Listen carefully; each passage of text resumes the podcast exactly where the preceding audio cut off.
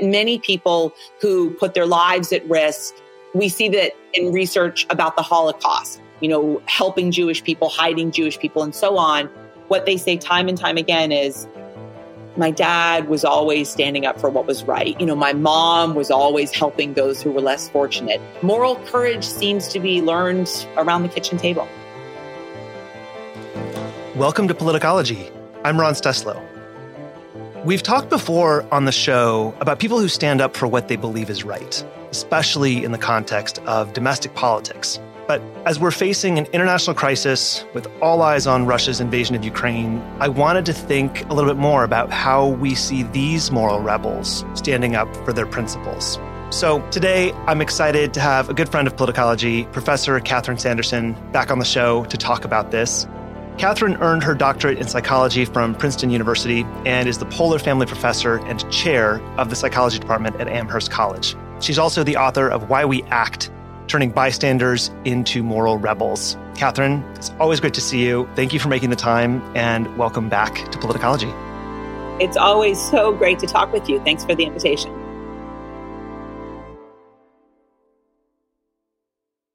It's been over a year now, if you can believe it, since we had our first conversation about moral rebels. So, why don't we begin with a little bit of background, a reprise for those who haven't listened to that yet, although we'll link to it in the show notes. What is a moral rebel?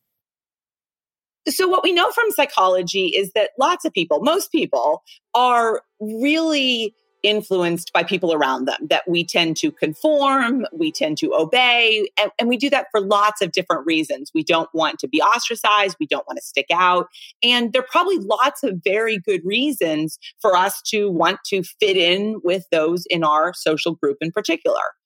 And in some cases, that can lead to positive outcomes, uh, people supporting their group, people showing in group loyalty, you know, and, and doing acts of kindness and so on. But of course, there can also be really big problems with it that people, in fact, ignore bad behavior if committed by members of their in group. However, there is a subset of people who psychologists call moral rebels, who basically seem to not fall prey to the same extent to a need to fit in. And so these moral rebels are willing to kind of speak up and call out problematic behavior of all types. That characteristic that you described we believe is most likely an evolutionary trait, right? We we evolved to behave with the group, right? Group cohesion was important for survival across the centuries and millennia. But what you're talking about is essentially bucking that instinct to do good. Yes, that's exactly right. And and again, there's lots of evidence suggesting that it's usually good to fit in and be a part of your group. You know, it takes a village and so on. So probably in many cases, in fact, it is very good. Um, and and that's one of the reasons why standing up to your group feels really hard.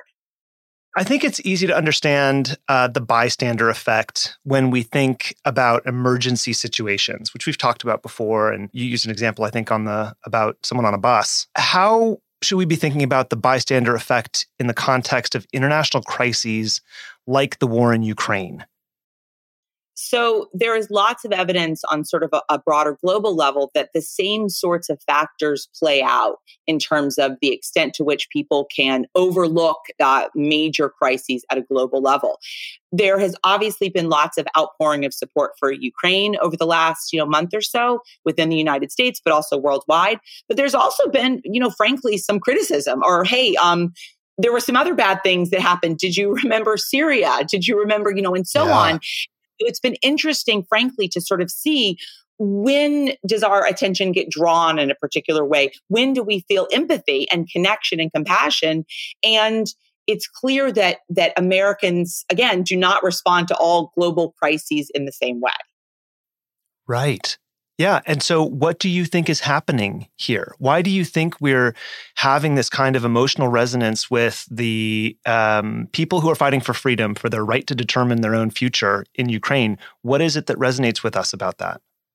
So I, I, think there is clearly evidence that part of it is just frankly racism, that people find themselves drawn to, oh, this could be me in Ukraine, that it is largely white people who are fleeing.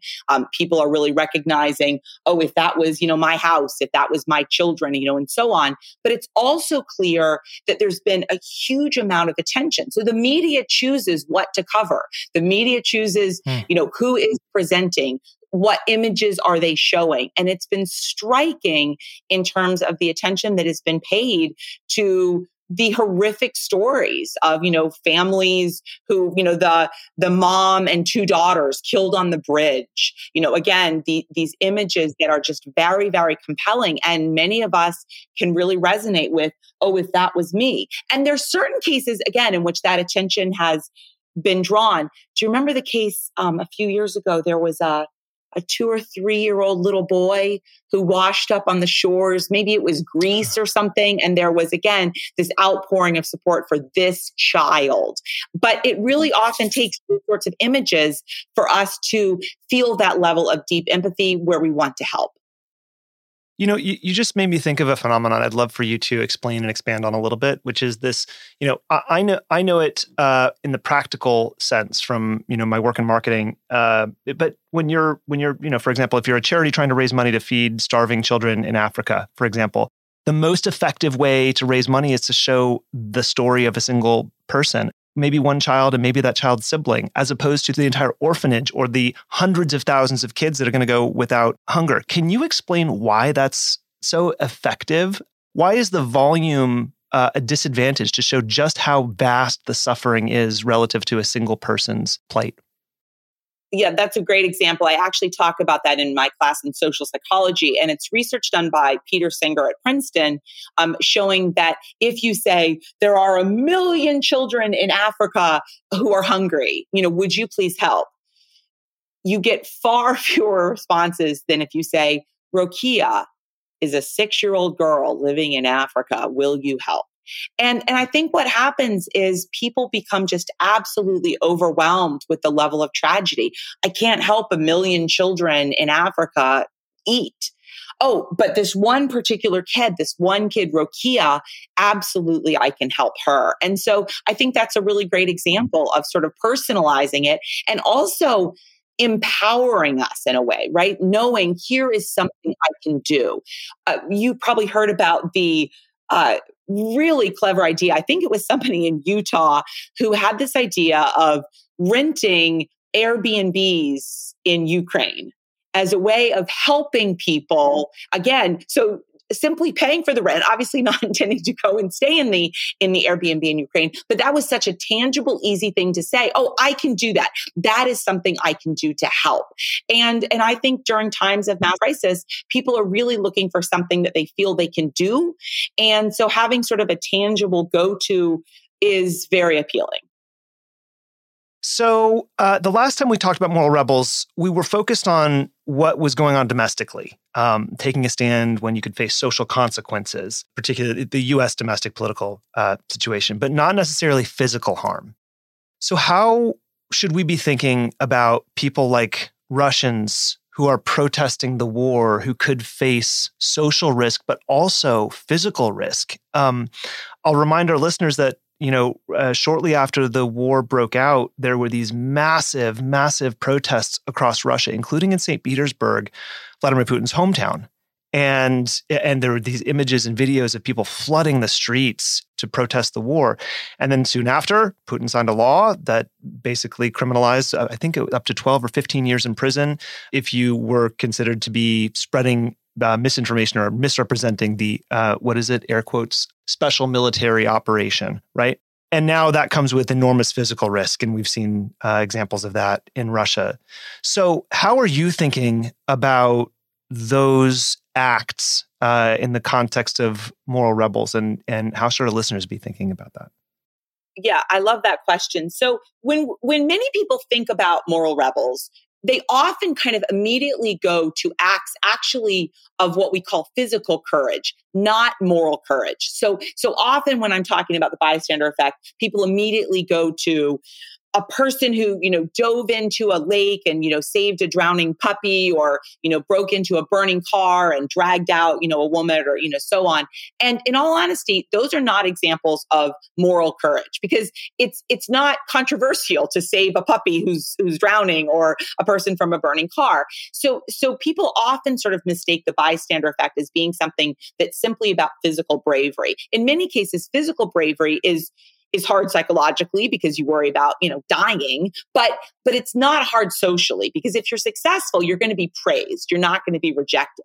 So what's fascinating in terms of what we're seeing in Russia is people are showing physical courage and moral courage because they are engaging in acts of extreme moral courage, standing up and doing the right thing and facing potentially, as you just noted, a serious, potentially life imprisonment uh, potentially death. I think of the uh, person, the woman at the television station who, you know, held up the sign saying it's a war. It's not a special military, you know, operation or whatever. And and what will happen to her? I'm thinking about frankly the, the president of ukraine who people have said we can we can rescue you. We can get you out. You know the, the, united states we can help extricate you. And he's like no you know i'm not going. Even though it's very very clear that there have been intentions and i'm sure uh, are continuing intentions to try to kill him or at least capture him or, or both. And so to me what's been striking is this coalescing of both moral courage and physical courage you know so clearly in ukraine and in russia yeah, I I love that example of the news editor you mentioned um, at, at, one of the state-aligned news networks in Russia. That was one of the most watched shows uh, in the country that she did that on. She was holding a sign that said "No war" in English, and then and then "Don't believe the propaganda; they're lying to you." And she wrote that in Russian. Like that would be like a Fox News producer walking out on set behind Sean Hannity, you know, like to, to put that in perspective for people. And even worse, because because we can, I think that, that you wouldn't then be in prison uh, yeah. in Fox. Like you might be fired, but you wouldn't be shot, right? right, right. Yeah, yeah, absolutely. I mean, so help us understand how someone comes to that decision to take that stand because I, I feel like we don't really have, especially given the, the the physical consequences that we're talking about i think most listeners don't fully get um, what would have to happen in your emotion in your emotional state in your in your mental state in order to get to that level? So that's a great question and and what we know in terms of moral rebels are basically there are three factors. So one they tend to be people who are less socially inhibited. So they don't worry so much about embarrassment. They don't worry so much about the consequences. So on some level, you know, that woman 100% knew what the consequences were going to be. I believe she was immediately arrested. I believe she was held, you know, without, you know, food and access to legal care for for a number of hours. I don't honestly know if she's you know okay today or in prison today. But but certainly in the immediate aftermath there were there were serious consequences. So one you just don't worry about the consequences to the same degree. Uh, two you feel very very high levels of empathy. So there are people that that literally think about themselves in somebody else's shoes. And so for her, maybe it was thinking about the Ukrainian mom or, you know, the, the Ukrainian family or some other, you know, sense of these people are really being treated poorly. Um, and, and then three, you also are willing to act. So even if people are, you know, emotionally connected and are, are, sort of feeling empathy and don't worry about the embarrassment, they're willing to take that next step. And clearly the fact that she had the sign it was not an, a momentary decision, right? I mean, she had written it out. She had written it out. She'd probably planned how she was going to get there. She might have planned the moment in the broadcast.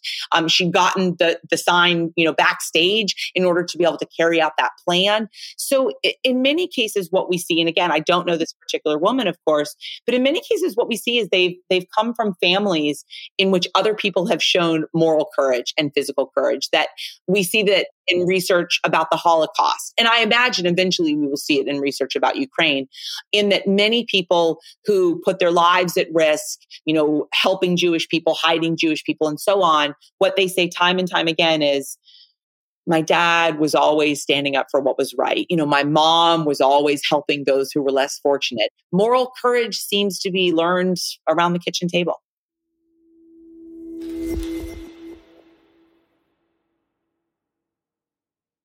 You know, we've talked about how people can be drawn to people who take these stands. Why why we feel connect why why their acts resonate with us even when they're not facing physical uh, harm.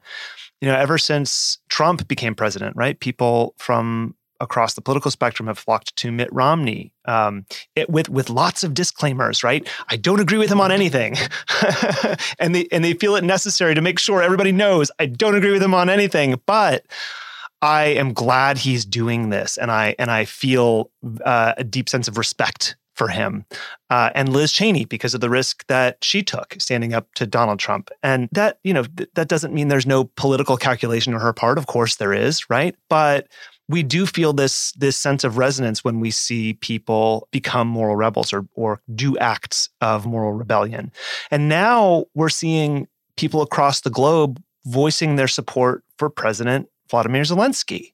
And in particular, right, uh, man, the this guy giving a speech to the United States Congress in a t-shirt and getting a standing ovation is the perfect example, I think, of of uh, uh of an emotional connection between us and a moral and a very clear moral rebel. So, can you talk a bit about what draws us to these moral rebels and what motivates a standing ovation for something like that? Because it, it wasn't about just the words he said right? It wasn't about military strat it wasn't about any of that. There was something deeper happening. Love for you to expand on that so I have so many different thoughts, but I'm actually going to start with I actually I was chuckling when you gave the example of you know Mitt Romney. I had a letter published in the New York Times um, about Liz Cheney, and I'm just I pulled out my letter as um, as you were speaking, and so this is how it starts. As a lifelong Democrat, I certainly disagree with representing. so that it was just because that was literally the opening line, and then I said, but as a social psychologist and, and a mother of three, I could not agree with her more about the need to be able to tell your kids that you stood up and did the right thing. And so to me, you know, that that really is the example, right? Being able to say, I stood up and did the right thing. So so that was my first thing. Two, in terms of Zelensky as moral rebel, I, I love Zelensky as moral rebel. And I'll say he really epitomizes what we've just talked about. Number one, um, he lost family members in the Holocaust. So he's very clearly resonating with if you don't speak up, if you don't stand up and you just kind of let things happen, bad, bad things happen. So he very much on a personal level is resonating that. Now, on a completely different topic, he he was an actor, a comedian. He was on Dancing with the Stars. And so to be able to do that, you have to have a level of I don't care if I look stupid, right? I mean, many, many people are like, I would not go on Dancing with Stars because I know I would look stupid. And so to the extent that that he feels very, very comfortable with who he is and standing up what is right. The fact that he's like, I'm going to address Congress in a t-shirt. I'm not going to go and put on a suit, you know, or a tie and, and sort of act, you know, like a leader in that sense is really speaks volumes about his comfort with himself. And, and again, I think that's what appeals to us about moral rebels. I think it's what appeals to us about Mitt Romney and, and Liz Cheney and Zelensky and, and other people who are really standing up and, and we see them as authentically themselves. And that feels really comforting, right? They're, they're not doing it for some pretense. But the other thing which occurs to me, and this is a, a totally different topic that frankly I would love for politicology to explore in the future, um, is that Zelensky's speeches are a perfect example of the psychology of persuasion. Because what you see is that hmm. he's been going around to different countries, and every country he is tailoring the message to the audience. So to the United States Congress, it's words from Martin Luther King Jr. Oh, it's it's referencing 9-11. Um, but when he addressed the UK Parliament, it was words from Winston Churchill. I mean, again, what he's doing is so clever because it is about persuasion, but it's very, very specifically tailored persuasion that is perfect for the right audience. We are definitely going to dive into that I'm hoping if he'll if he'll agree, I'd love to get Professor Cialdini on, uh, I, bring him out of retirement a little bit to discuss this because he's you know the, the pioneer of the psychology of persuasion and just a you know an absolute master at, at it. So uh, and Zelensky, that would be that would be a terrific show.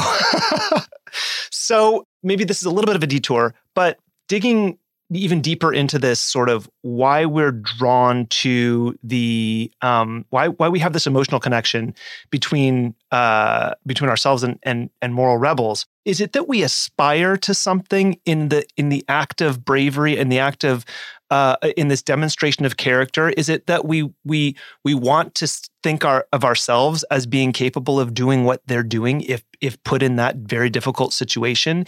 Is it is it a, sort of a, an envy of the sense of security in themselves, uh, in the self confidence? What is it psychologically that connects us with those with with those acts? Is it is it a, is it sort of a selfish longing to be like them?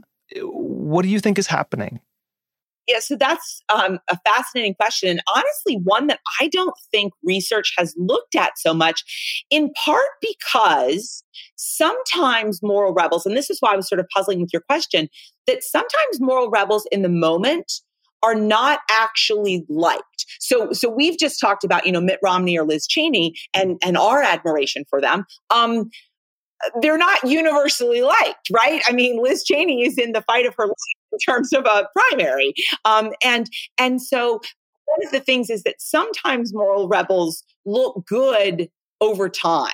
And and I think that's sort of what Mitt Romney and Liz Cheney are saying is that, you know, right now I'm taking a lot of heat. You know, right now I'm really not being like at least again within members of my own party, but maybe over time uh, you know, I will be judged to be on the right side of history. And so sometimes there are cases in which moral rebels are not seen in a universally positive light. We can think about that in terms of whistleblowers who are, you know, severely criticized in, in the moment and really rejected. We see that frankly playing out in terms of Theranos that, you know, there were whistleblowers that brought to light that scandal who were not seen positively by their colleagues in the moment, but in retrospect, oh, yes, that was the right thing.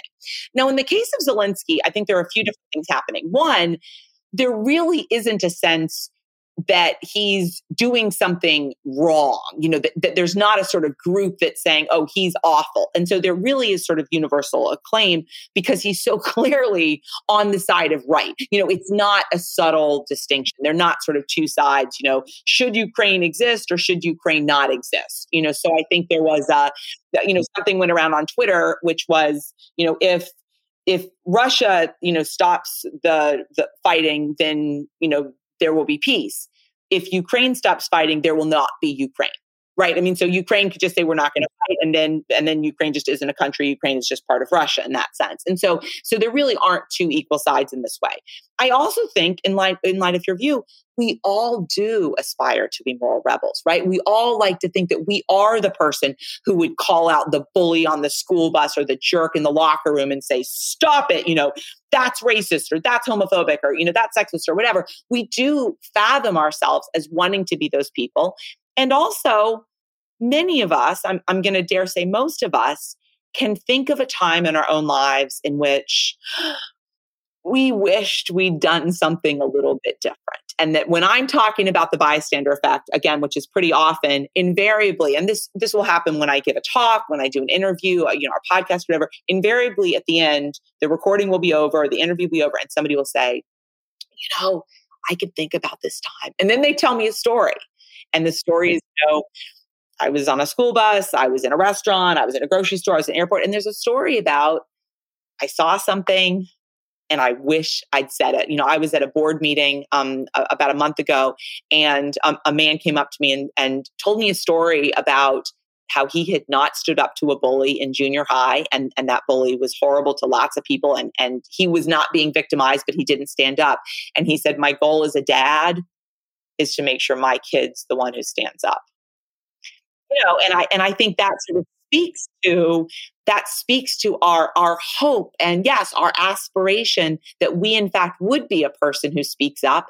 And and therefore when we see somebody like zelensky doing it so vividly and clearly uh, facing potential consequences that most of us can't even imagine um, it is really aspirational. You know that is it really speaks to us at a core human level.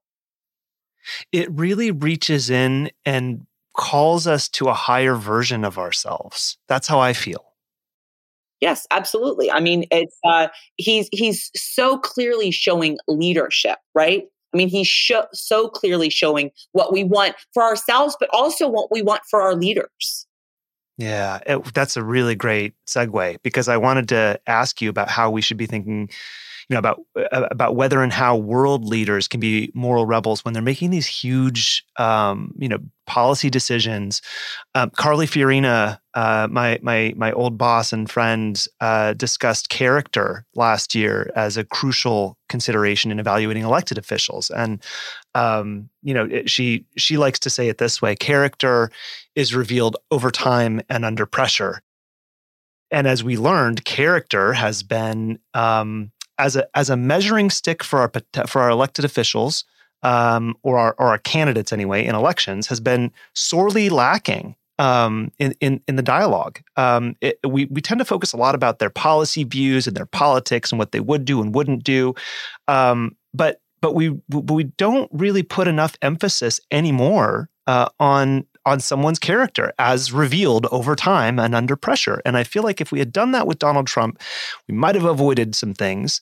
And so I wonder what you think about that that idea of character vis-a-vis world leaders and how we should be looking for signs of moral rebellion in their in their lives. So I heard of the interview that you did with um, Carly Fiorina, and I will say that that quote is perfect. I mean, that quote about character is just absolutely perfect. And and I think your intuition about, you know, Donald Trump and if we look for character, but here's the thing. It was not hard to look for evidence of Donald Trump lacking in character, right? I mean, even if you go back to 2015, it was not like, huh, let's see, well, let's look at you know marriage and divorce and infidelity and let's look at bankruptcies and let's look at you know how he treated his kids and i mean it, it was not subtle but I will also say that when we talk about character, it seems to me that character is important at all levels. So, certainly, character is important in terms of our elected officials. Character is also important in terms of who's captain of the lacrosse team, right? Character is important in terms of who is CEO of Nike or Amazon. Character is important at a local level. It's important in terms of who is the mayor, who is on the school board, right? I mean, character is important in all different kinds of leadership, not just in our elected officials. Character is important locally and globally. Uh, my college is currently doing a search for a new president character is important in terms of the presidents of our universities right I mean, we can we can see character playing out in all different circumstances, and character matters. And it's important at the individual level. Like it, it's important that I'm a person to whom character matters when I'm when I have some kind of say over who a leader is going to be, whether that's a leader at the local level or a leader at the global level, right? It matters that I put emphasis on that. Absolutely, I, I was. I'm struck by uh, a compliment that I received from one of my colleagues. And and he sent me an email one day and there'd been sort of a, a, difficult department, you know, decision and and I had had spoken up and taken some heat for it. And and after the meeting, he just emailed me and he said, I just wanted to let you know that what I like about you the most is that in every situation, you try to figure out the right answer and then you try to do that even if you're going to take a lot of heat for it. Now, I have tenure, so I'm not facing, you know, Zelensky-esque consequences. It's very hard to fire a professor with tenure, very, very hard.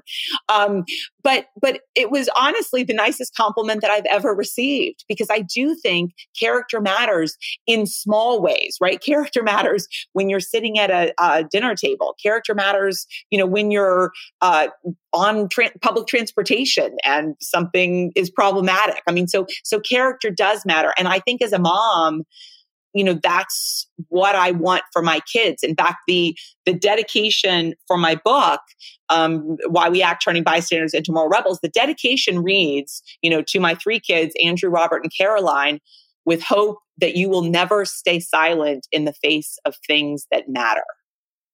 And you know and and that ultimately is is what I as what I want as a mom. I want my kids to be the ones who have character and and who will not sit silently when there is problematic behavior. So yes, character matters in our elected officials, but it matters in small moments of our everyday lives as well.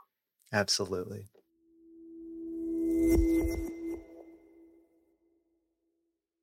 So, on our roundup uh, a couple of weeks ago, our weekly roundup, I uh, spoke with Al Cardenas about the surge in pro democracy protests we've seen in recent years, since 2019, uh, specifically in countries like China and Belarus and Cuba. Um, we're seeing them now in Russia. There's obviously an added layer of physical safety when you protest these um, authoritarian governments.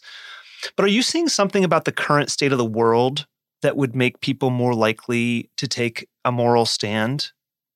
Ooh, um, I, I would like to be able to answer that in a sort of hopeful way.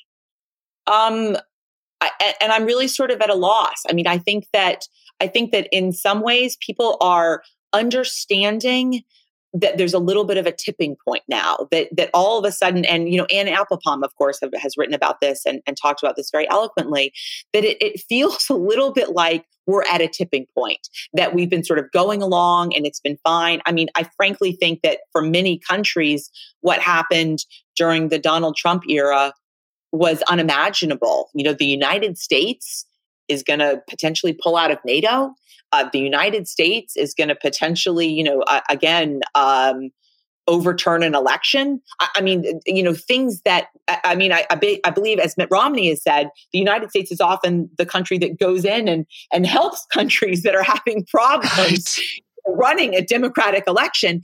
I mean, yesterday or the day before, the, the New York Times and Washington Post re- reported the text messages between the wife of a Supreme Court justice and the chief of staff saying, here's how we're going to overturn the election. I mean, if we read about that in another country, we would be horrified. You know, this is a country that is not a democracy and this is terrible. And this is, and so again, I'm, I'm a little bit struck of I don't know because I don't know how it's going to go. I don't know how it's going to go to me, I I see the the battle lines becoming a lot clearer than they have been in the past when I look at the world stage. You know, and Mike Madrid and I talk about this a lot. We talk about on the show. Um, Anne's brilliant piece uh, in the Atlantic from I think it was several months ago. The bad guys are winning um, where she's sort of drawing the she's sort of sketch, you know sketching tracing the battle lines between the autocracies and the democracies or at least you know the free world and the unfree world and the people who want to keep the world unfree right uh, and and I, and I I think it's a lot easier now if you're paying attention um, to find out who are the good guys and who are the bad guys to really understand that. And and what does it mean to be a good guy? And what does it mean to be a bad guy? And i think it's forcing a moment of clarity about what our values are what our ideals are. What does it mean to be a what does it mean to be america? What does it mean to be a free people? What does it mean to be able to determine the way you organize yourself? And and now that we're seeing other countries fight with their lives and their bodies for that right for that idea. I, I agree with you. I think we're at a tipping point. I think things are becoming a lot clearer to people who maybe haven't been paying attention to global affairs for a long time. Foreign affairs haven't really been in the zeitgeist for a long time, and and part of that is because um, it's been it's been complicated. And I think I've mentioned this with with Molly uh, McKew before on the show, but every every military conflict that I've seen in my life up to now has been uh, that the United States has been involved in has been at least complicated. It's not super straightforward there, you know. And this is the first time um, that I've seen something very, very clearly. Uh, there is right and there is wrong, and um, and, it, and it's very easy to judge that. And I feel like that is the that's the way the world seems to be sorting itself. There's a, it's it's becoming clearer. The battle lines are becoming clear, and I think we're headed for a you know a, a, a long period of great global conflict. But with that comes opportunity. To redecide who we are, to remember who we are, why we exist, what are the things that bind us together, what do we think is important. And I think free people all around the globe are having to do that too. Um, uh, and I see that as a huge opportunity. So um, that isn't to say like who, knows what's going to happen next, but I think it's just be, on its way to becoming very, very clear. Does that make sense? What do you What do you think? Yeah. So so here's what I'm trying to reconcile. So I, I absolutely uh, agree with you that it is very clear, and that you know one country invading another, it's not subtle, um, and and the attacks on civilians again not subtle. You know, hospitals and theaters and you know so on here's what I'm trying to reconcile. And, and, I, and I think, by the way, that's why there, there is almost unanimous support in, among, you know, most countries, again, recent UN resolution, but, but also within the United States that, you know, we've seen, you know, Republicans and Democrats really come together and say, this is, you know, really a problem, what's happening in Ukraine, and, and we need to, you know, provide money and support and take in refugees and so on. Now, simultaneously in the United States, and I'm sure you know this number cold, what percentage of Republicans do not believe that Biden was legitimately elected? Oh yeah, over over half. Still. Uh, yeah. I, I mean, so, so so that's that's what I'm grappling with, right? That that on on this global stage, we can absolutely see there is right and there is wrong. But honestly, what what continues to cause me great great anxiety is, you know, what has been, you know, I think assumed and taken as a given is that like or don't like the results of an election in the United States, you accept it and you move on. And that's just, you know, what happens. And and you know, Al Gore, frankly, demonstrated that in in ways that must have been extraordinarily painful given you know all of the circumstances of his loss which he accepted and democrats accepted and and you know people moved on and and gore attended the inauguration you know of, of bush and so on and now, simultaneously, we are here in the United States in which a majority of Republicans do not believe that the current president who was elected and was not elected you know in a in a narrow gore-esque kind of margin you know clearly was elected not just by the popular vote but also by the electoral college you know all ways in which we consider winning an election. And, and that i have to say that causes me great great concern. So when you say I mean, so Anne Applebaum says the bad guys are winning. Yeah. I, yeah. yeah, yeah. Even even here, the bad right. Even here, the bad guys are right. I you're totally right, and I think so. Uh, just to expand on the opportunity that I see, it may take other democracies and other places and other people fighting and dying for the thing that we have had and take for granted for so long for us to remember how precious it is in the first place. And I think that in a nutshell is is is is what I is what I hope will happen because you're totally right. If we can't if we can have an election where the loser agrees to lose, right? Then then then what are we doing here? Right?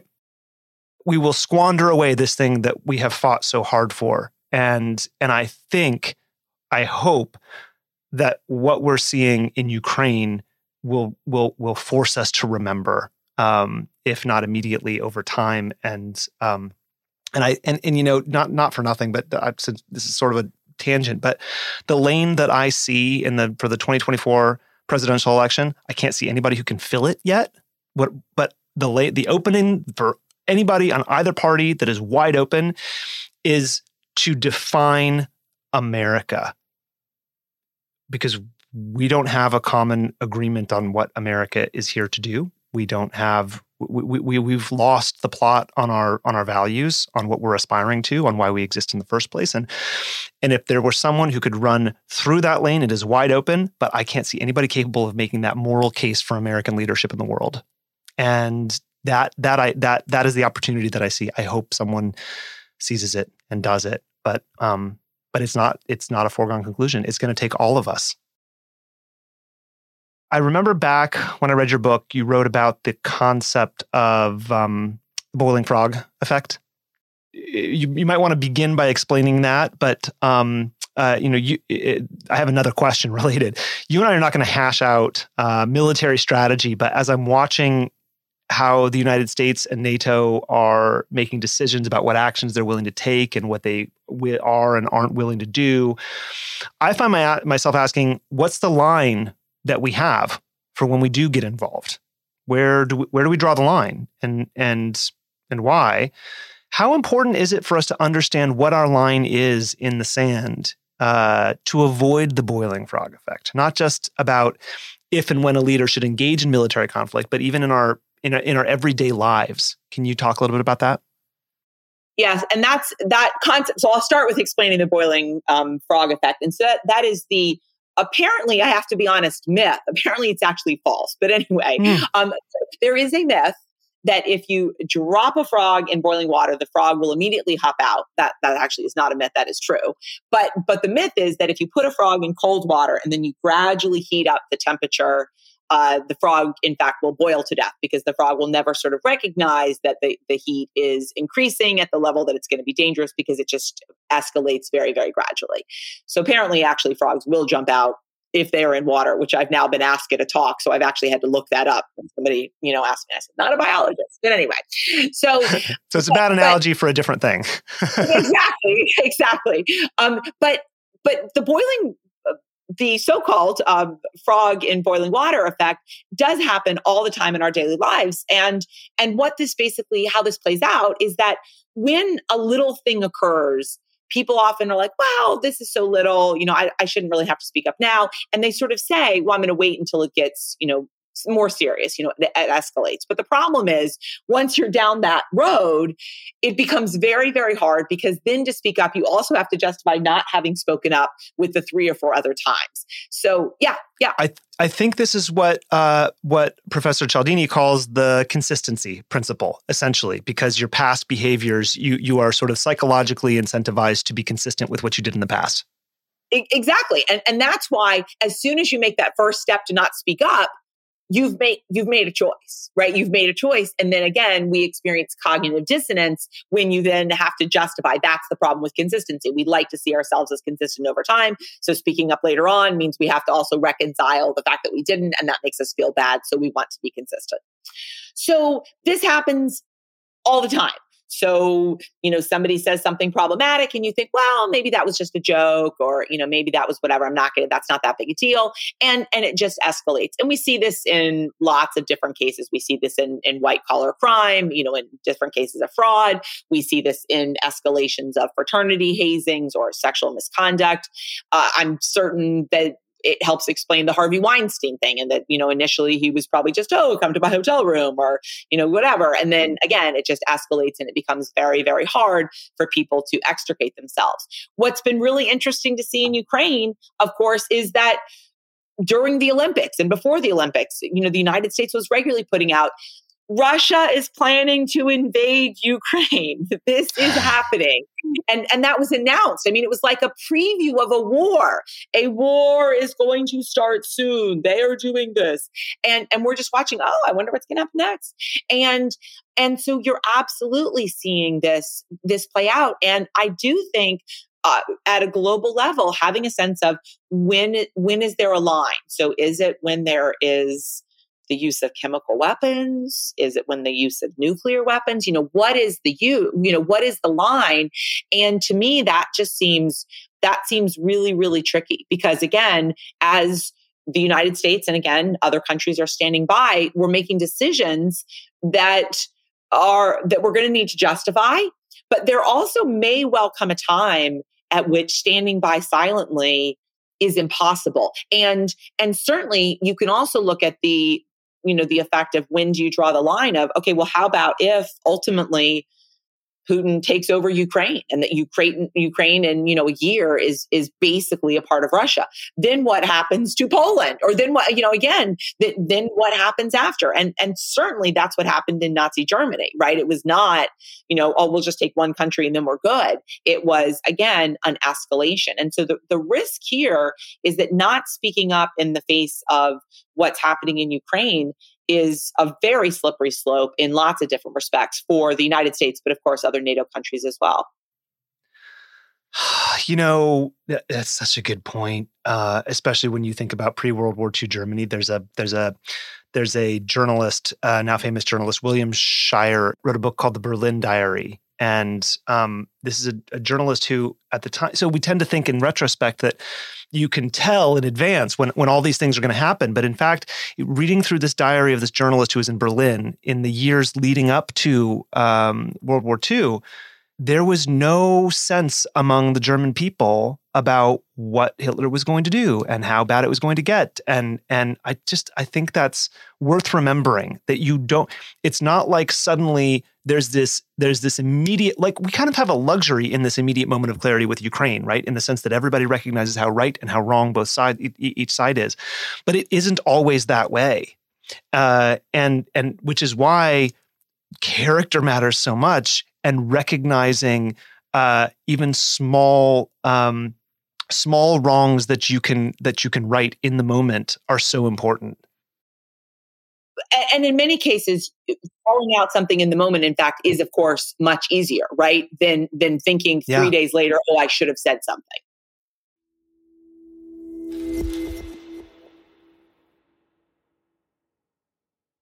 okay last thread um, i want to go back to the concept of empathy uh, and and why there has been such an outpouring of support for Ukraine. Um, in another one of your books, The Positive Shift, you write about how reading can improve our ability to empathize. The Wall Street Journal reported that digital checkouts at libraries were up 33% in 2020 compared to 2019. We've seen a lot of a lot of negative consequences, obviously, uh, from the pandemic. But are you seeing any behavioral changes that might actually foster empathy and increase capacity for for being moral rebels? Ooh, love that question. So I will say that, you know, certainly the anything that helps us put our see the world from somebody else's perspective absolutely increases people's tendency to feel empathy and therefore Im- increases people's ability to speak up. And and i think in lots of different cases what's happened over the last 2 years has probably increased people's ability to feel empathy in a lot of different ways in part that we've all been through this shared pandemic. So even uh, people in the united states can imagine oh yes it must have been horrible to be in china and to be in lockdown because you know what? I've been in lockdown. Or it must have been horrible to have to wear a mask everywhere you go. Again, because I've had this experience. And so, in some sense, the pandemic may have led to this increase in empathy because coronavirus impacted us all. It impacted the entire world, and people understand what that meant. I didn't get to see my family for a long time. You know, I didn't get to travel. I didn't get to, you know, attend school in person or, you know, graduation or, or whatever it is. So, in that sense, there may be this shared sense of empathy. The fact that the, you know, Olympics was delayed is is unprecedented. And and so in that sense, perhaps there is some level of this increase in empathy that we've seen. And and reading certainly is one way that, that it can matter. But the other factor that I think is also really interesting is that so can theater. And uh, there's been very interesting research out of Stanford that has shown that having people go to see live theater in which they are exposed to people who are different from themselves. So I think in one case it was like um like a gay couple trying to adopt a baby. In another case it was like steel mill workers. You know, again, so so people from different walks of life. Um, all of a sudden that act of, of watching live theater lets you be like, oh, I, I really, you know, theater is good because you imagine yourself being in that situation. So there are lots of different ways in which we can foster and develop our sense of empathy, and all of that is beneficial in terms of speaking up and being a moral rebel. That is so cool. I'll have to check out that research. Um, anything else before we wrap? Is there anything on your mind? Anything we didn't cover that you'd like to? No, it's always uh, so interesting to talk about these intersections of politics and psychology. I, I, talk regularly about all of these topics with my students, and I'm hoping to inspire a little bit of uh, moral rebelness in themselves. You always inspire me. Um, Catherine Sanderson, it's so wonderful to be with you again. Um, before I let you go, where can everybody find you on the internet and follow your work? So I am on Twitter at Sanderson Speaks and Instagram at Sanderson Speaking. Wonderful. We'll talk to you again soon. Take care. Thank you to everyone at home and on the go for listening. If you haven't yet, we'd appreciate it if you could open up the Apple Podcasts app and give us a five star rating and review over there. This helps us rise in the rankings so that new people can discover politicology organically. If you have questions about anything we've talked about, you can reach us, as always, at podcast at politicology.com. And even when we can't respond, we do read everything you send us, whether it's an episode idea, a guest recommendation, or just a simple note about how the show has impacted you. And we love hearing from you. I'm Ron Steslow. I'll see you in the next episode.